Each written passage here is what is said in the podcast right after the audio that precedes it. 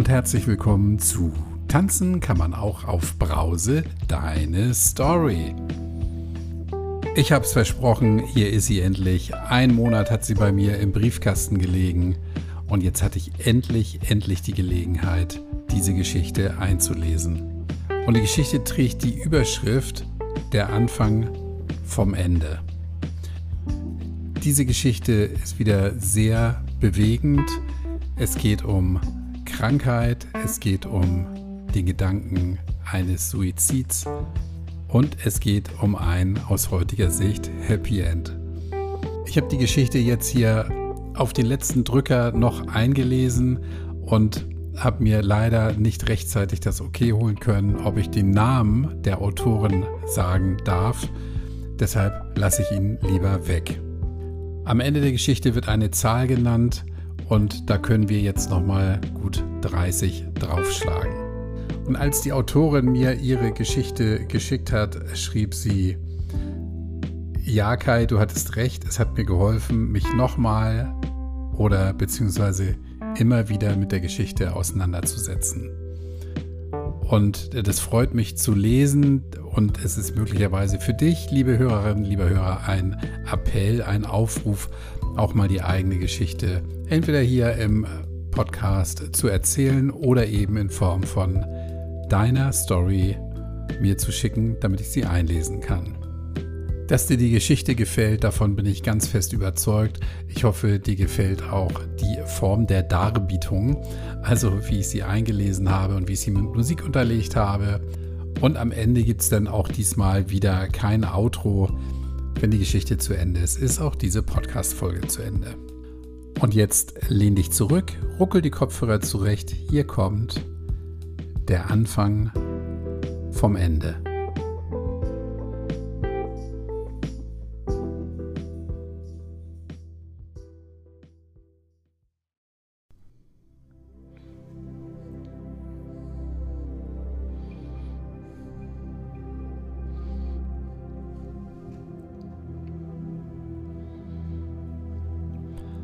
Der Anfang vom Ende. Wenn ich die Zeit Revue passieren lasse, dann denke ich, dass alles Ende August 2020 begann. In dieser Zeit hatte ich Probleme mit Darm und Blase. Ich laborierte selbst und fand im Internet diverse Diagnosen passend zu meinen Symptomen. Zum Beispiel Reizdarm und Blasenentzündung. Ich probierte diverse frei verkäufliche Arzneien, mit mal mehr oder mal weniger Erfolg. Letztendlich gab es unterm Strich keine Verbesserung. Im September 2020 ging es mir sehr schlecht. Die Darm- und Blasenprobleme setzten mir zu. Aus unerklärlichen Gründen verweigerte ich einen Gang zum Arzt. Dann kam der Tag, der mich entsetzte. Auf einer Autofahrt, circa 15 Minuten mit unserem Hund zum Tierarzt, überkam mich auf einmal das Bedürfnis, das Steuer unseres Autos einfach rumzureißen und gegen einen Baum zu fahren. Die Strecke hatte viele Bäume und die Geschwindigkeit lag bei ca. 90 Stundenkilometern. Die Trefferquote war hoch. Ich habe mich am Lenkrad festgekrallt und ganz laut Nein, nein, nein geschrien. Ich war so erschrocken über mich selbst. Die Tatsache, dass unser Hund an Bord war, hat verhindert, meinem schrecklichen Drang nachzugeben. Warum es über mich kam, wusste ich nicht. Mein Leidensdruck wuchs, aber erst am 3. Februar 2021 holte ich mir ärztlichen Rat ein bei einer Gynäkologin. Ich hatte auf einmal die Eingebung, es wäre wohl mal angebracht, auf diesem Gebiet nachschauen zu lassen. Der Befund lautete eine Zyste am Eierstock, ca. 11,5 cm groß. Eine Operation war unausweichlich. Ich solle mir aber keine Sorgen machen, solche Zysten gibt es häufiger und sind zu 90 Prozent harmlos. Es wurde vereinbart, außer der Zyste auch gleich die Gebärmutter und die Eierstöcke zu entfernen, weil Familienplanung ja wohl abgeschlossen ist. Am 19. Februar 2021 war es dann soweit. Nach der Bauch-OP bekam ich noch auf der Intensivstation die Diagnose Tubenkarzinom, Eileiterkrebs, Stadium FIGO 4. In mir wütete ein sehr aggressiver und seltener Krebs, der in meinem kleinen Becken sein Unwesen trieb. Es war ein sogenannter Kolibri. Ein schöner Name für etwas Hässliches. Der Tumor drückte auf Blase und Darm. Daher also meine Darm- und Blasenprobleme seit August 2020. Und der Wunsch zu sterben in dieser Zeit, hing das damit zusammen? Weil zu der Zeit Corona war, bekam ich keinen Besuch. Kommunikation nach außen war nur telefonisch möglich. Man konnte sich nicht in den Arm nehmen, beziehungsweise es hat auch mich keiner in den Arm genommen. Also habe ich es im Krankenhaus erstmal alles verdrängt. Der Behandlungsplan sah nun wie folgt aus. Sechs Zyklen Chemotherapie, nach drei Zyklen Kontrolle, ob die Chemo anschlägt und der Tumor sich eventuell verkleinert. Wenn ja, dann eine erneute Operation mit Entfernung von allem, was nicht hineingehört bzw. nicht mehr gebraucht wird. Mit dieser Diagnose musste ich erstmal fertig werden. Mir wurde der Boden unter den Füßen weggerissen. Meine Gedanken kreisten nur noch darum, war es das jetzt? In der Zeit habe ich sehr viel getrunken, um schlafen zu können, um zu vergessen.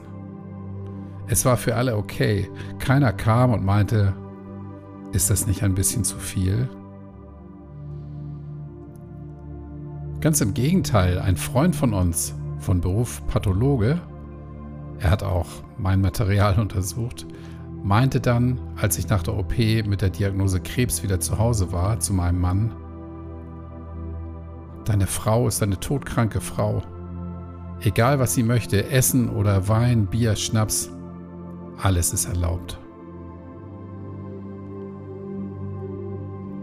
So habe ich dann auch erstmal agiert. Scheiß auf die Gesundheit. Ich weiß doch gar nicht, ob ich das hier alles überlebe und wie lange ich noch lebe. Ich wusste aber tief in mir drin, dass es nicht gut für mich ist. Ich hatte die Hoffnung, wenn die Chemo beginnt, mir dann der Appetit auf Alkohol vergeht. Leider nicht.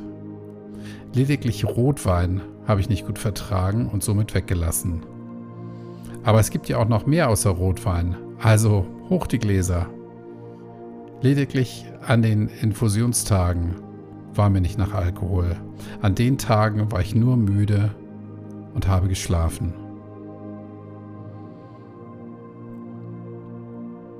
In der Zwischenzeit habe ich alles über Tubenkarzinom gegoogelt, was man ja nicht tun soll.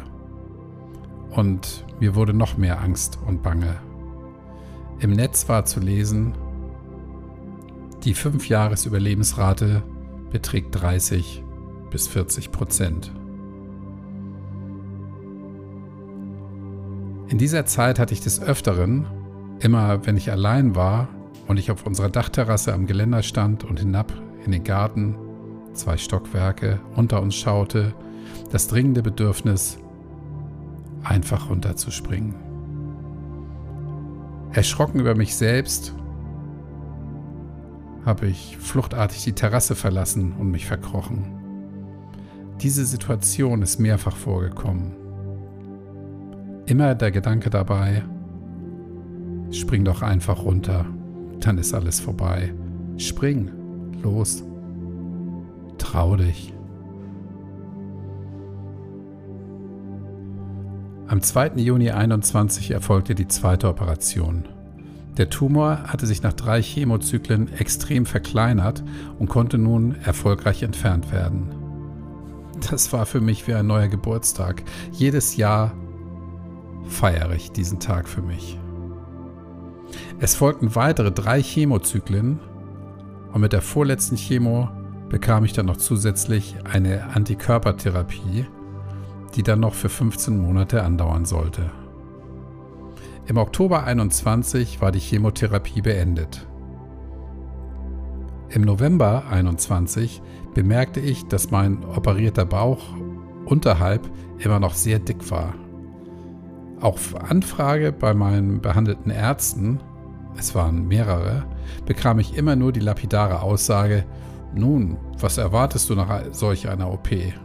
Oder dein Mann liebt dich auch mit dicken Bauch.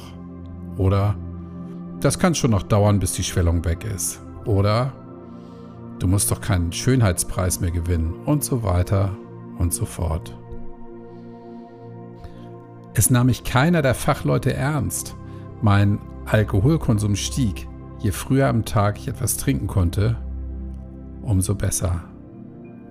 Mein Mann hat fast genauso viel getrunken wie ich. Auch er musste mit der Situation und den Tatsachen fertig werden. Jedoch habe ich heimlich noch mehr getrunken als er. Und wenn es nur noch kurz vor dem Schlafengehen ein Schluck aus der Calvados oder Weinbrandflasche war. Dr. Google sei Dank habe ich dann doch meine passende Diagnose für meinen Bauch gefunden. Ich hatte einen Narbenbruch, Hernie. Damit bin ich dann wieder zu meiner Hausärztin, die das dann nach in Augenscheinnahme, was vorher niemand für nötig hielt, bestätigte. Es folgten Ultraschall und die Diagnose 4 cm langer Bruch, der Dünndarm wölbte sich schon raus. Es muss operiert werden. Weil ich zu dieser Zeit jedoch noch die Antikörpertherapie bis Oktober 22 erhielt, konnte ich nicht operiert werden, weil unter dieser Therapie die Blutgerinnung gestört ist. Ich zog in Erwägung, die Therapie abzubrechen, jedoch meinte mein Onkologe, weil der Bruch doch so groß ist, würde die Gefahr einer Einklemmung des Darms nicht so groß sein. Weiterhin bekam ich zu hören, mit einer Hernie kann man leben, mit Krebs nicht. Rums. Das saß. Ich habe dann die Antikörpertherapie zu Ende gemacht. Gleichzeitig habe ich mich erkundigt, wer mich am besten operieren kann. Übrigens, der Narbenbruch wurde immer größer. Ende August 22 fasste ich den Entschluss, aufgrund der zu erwartenden Operation meine Alkoholkonsum einzustellen. Meine Idee war, bis zur geplanten Operation, die frühestens im Dezember 22 stattfinden kann, meinen Körper wieder in Form zu bringen bzw. zu entgiften. Ich dachte, das ist eine gute Idee. Das viele Saufen hat mich auch immer mehr zermürbt. Weniger trinken klappte nicht. Dafür war ich zu abhängig. In meiner Familie und meinem Umfeld tat ich das so kund. Jeder hatte Verständnis und alle fanden die Idee super. Aber Unterstützung bekam ich nicht. Auch mein Mann hat wie gewohnt weitergetrunken. War ja mein Ding. Bis zum 29.09.21 habe ich durchgehalten. Es waren gerade mal fünf Wochen. Dann kam ein Rückfall. Auslöser: ein paar Tage frei am 30.09. Hochzeitstag und einfach müde vom Kämpfen. Als der Bann nun gebrochen war, gab es kein Halten mehr. Ich habe noch mehr wie vorher getrunken, als wenn ich die fünf Wochen nachholen muss. Es wurde noch schlimmer. Nun fing ich wirklich schon nachmittags allein zu Hause. Seit meiner Krankheit arbeitete ich im Homeoffice an zu trinken. Um Nachschub musste ich mir keine Sorgen machen. Wir besitzen einen immer gut gefüllten Weinklimaschrank. Manche Weine haben praktischerweise einen Schraubverschluss. Den konnte ich dann etwas versteckt immer wieder in den Schrank legen. Die zu viel geleerten Flaschen habe ich dann versteckt, bis ich wieder zum Flaschencontainer gefahren bin. Weil ich immer die Flaschen wegbringe, ist das also gar nicht groß aufgefallen. Ganz schlau fand ich mich auch, wenn ich Weißwein in einem farbigen Wasserglas mit etwas Wasser gemischt habe. Schorle. Was mich aber am meisten beängstigt hat, ist die Tatsache, dass auf einmal die Suizidgedanken wieder da waren. Wieder die Situation auf der Terrasse. Ich merkte, dass es so nicht weitergehen kann. Montag, 24.10.22 war wieder mein erster Tag ohne Alkohol. Neustart mit dem festen Willen und Wunsch, nun endgültig aufzuhören. Ich habe mir diesmal Unterstützung im Netz gesucht und gefunden. Das war auch gut so. Am 26.10.22 hatte ich ein Vorgespräch bei einem Chirurgen in Hamburg, spezialisiert auf Herniebrüche. Beim Ausfüllen des Anamnese-Fragebogens war ich schon ganz stolz, bei der Frage Trinken Sie Alkohol? Nein anzukreuzen. Obwohl es doch erst der dritte Tag war. Der Chirurg stellte nicht nur einen Narbenbruch fest, sondern einen Kettennarbenbruch über die ganze Länge der OP-Narbe von unten knapp über dem Schambein bis über den Bauchnabel hinaus. Die OP wurde für den 9. Dezember 2022 angesetzt, mit dem Hinweis, ob ich mir vorstellen könnte, noch ein paar Kilo abzunehmen.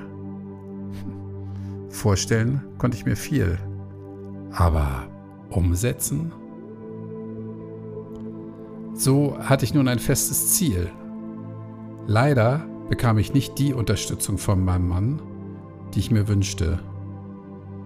Er hat nicht solidarisch mit mir aufgehört zu trinken, sondern weiter sein Bier, Wein und Schnaps getrunken und das täglich, wie gehabt. Manchmal hatte ich den Eindruck, er trinkt meinen Teil, den vorher ich getrunken habe, für mich mit. Er meinte, er würde auch gern aufhören, kann es aber zurzeit nicht, stressbedingt. Ich habe es dabei belassen. Ich habe nicht die Kraft für Diskussionen und missionieren will ich auch nicht. Es war nicht einfach für mich.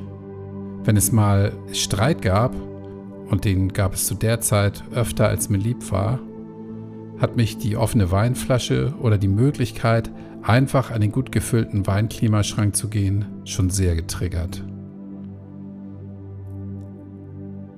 Ich muss anfügen, dass die Krebserkrankung per se mich stark verändert hat.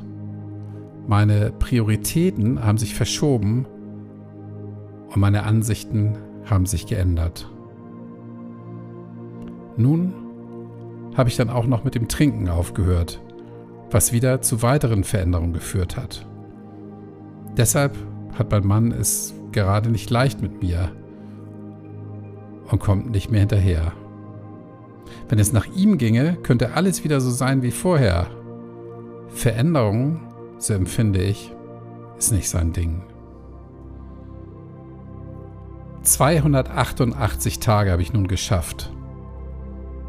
Ich lasse mich nicht mehr beirren, gehe meinen neuen Weg und genieße die neue Freiheit, nicht mehr Alkohol trinken zu müssen. Sicherlich habe ich mich schon gefragt, was mache ich, wenn der Krebs zurückkommt? Fange ich denn wieder an zu trinken? Ich habe lange darüber nachgedacht. Ich komme aber immer wieder zu dem Ergebnis, dass ich für den Rest meines Lebens nüchtern bleiben will. Egal, wie lange meine Restlaufzeit noch dauert.